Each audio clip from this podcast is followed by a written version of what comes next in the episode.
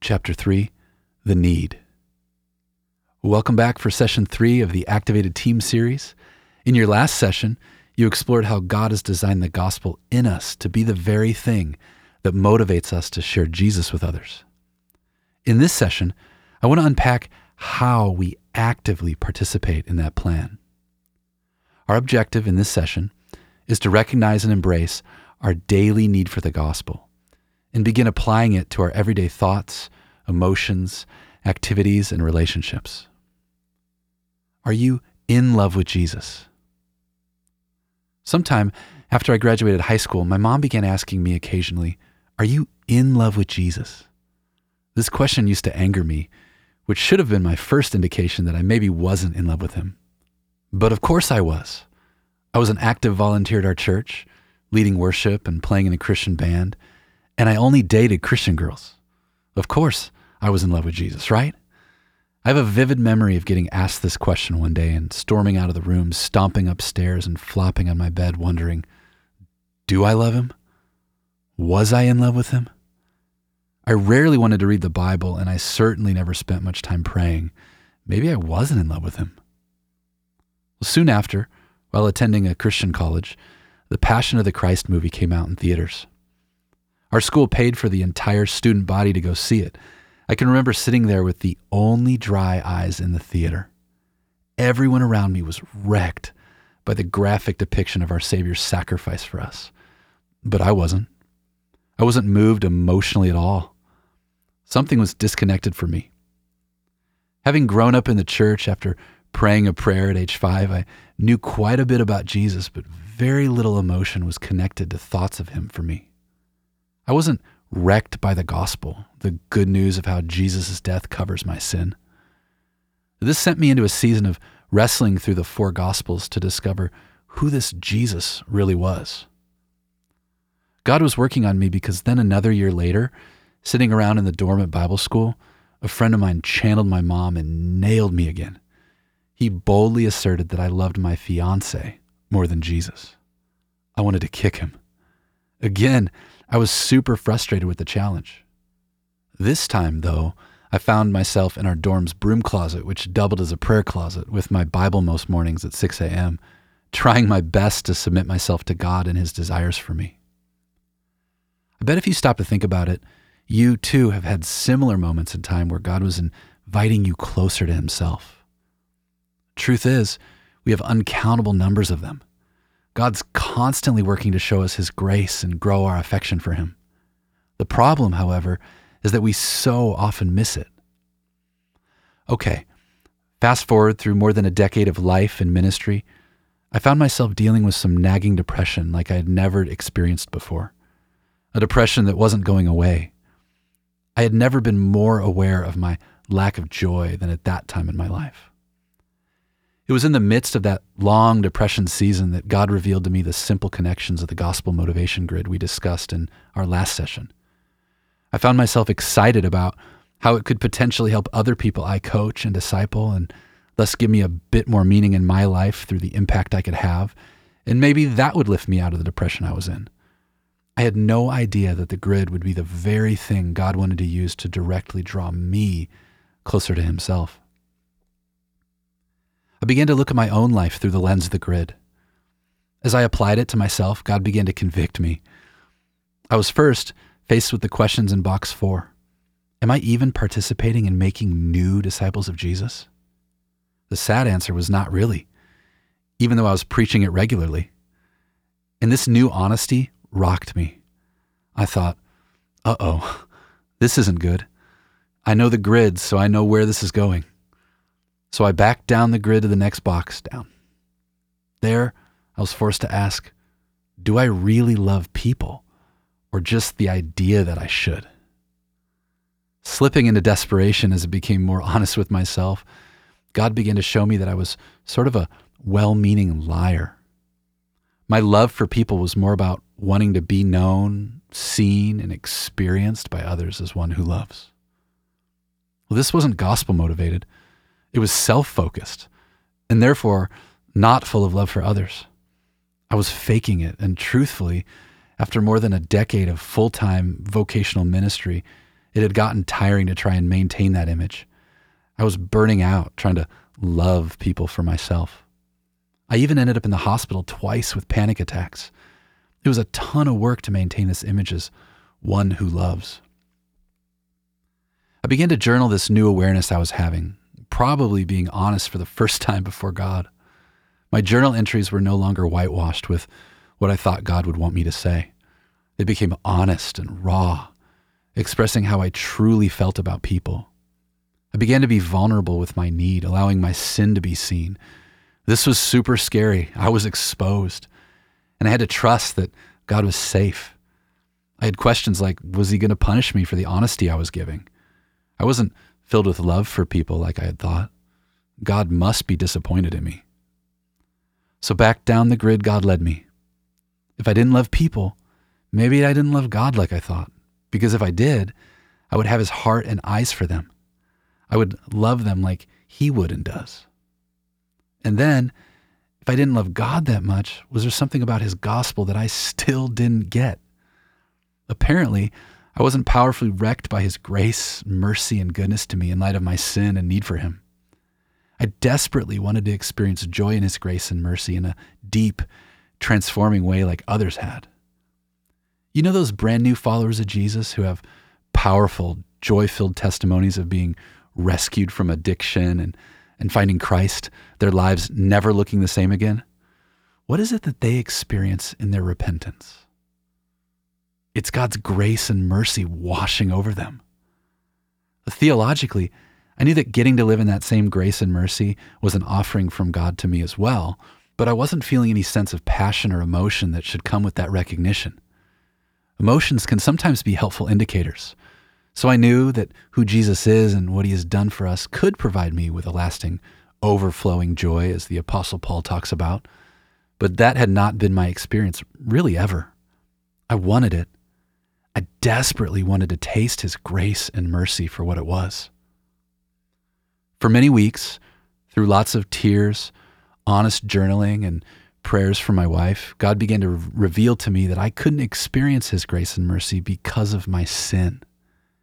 He whispered to me one day, You can't experience the goodness of my grace and mercy because you're self righteous. My grace is the opposite of your self righteousness. Wow. I was working to control everything from appearing loving to appearing lovable to God. I wanted to present God something worthy of his love with my works.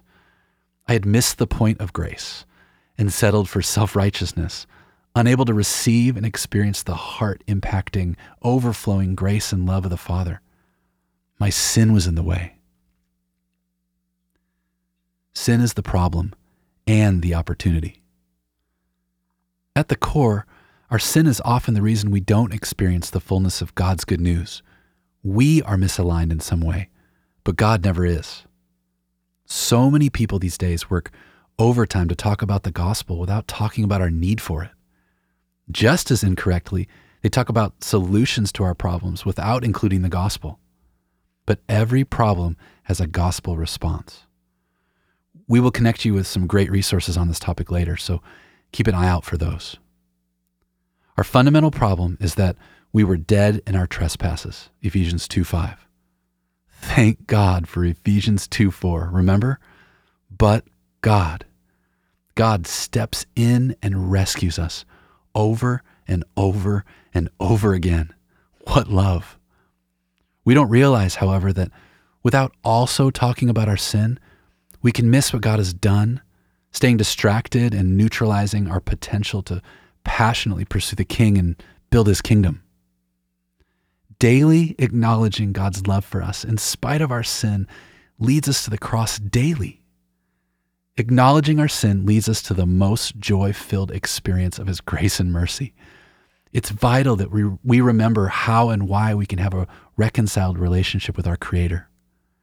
In repentance, we're given his grace by placing our faith in Jesus to be our perfect sacrifice once and for all. For God made Christ, who never sinned, to be the offering for our sins so that we could be made right with God through Christ. 2 Corinthians 5:21.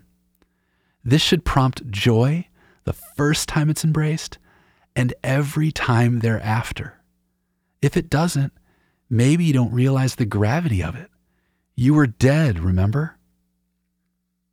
Here's a simple way to be reminded of the gospel and know how to simply share it with others God, man, Christ, response. God, good. Man, bad. Christ covers. We respond. Holy God, creator of all things, made us to be in a loving relationship with Him.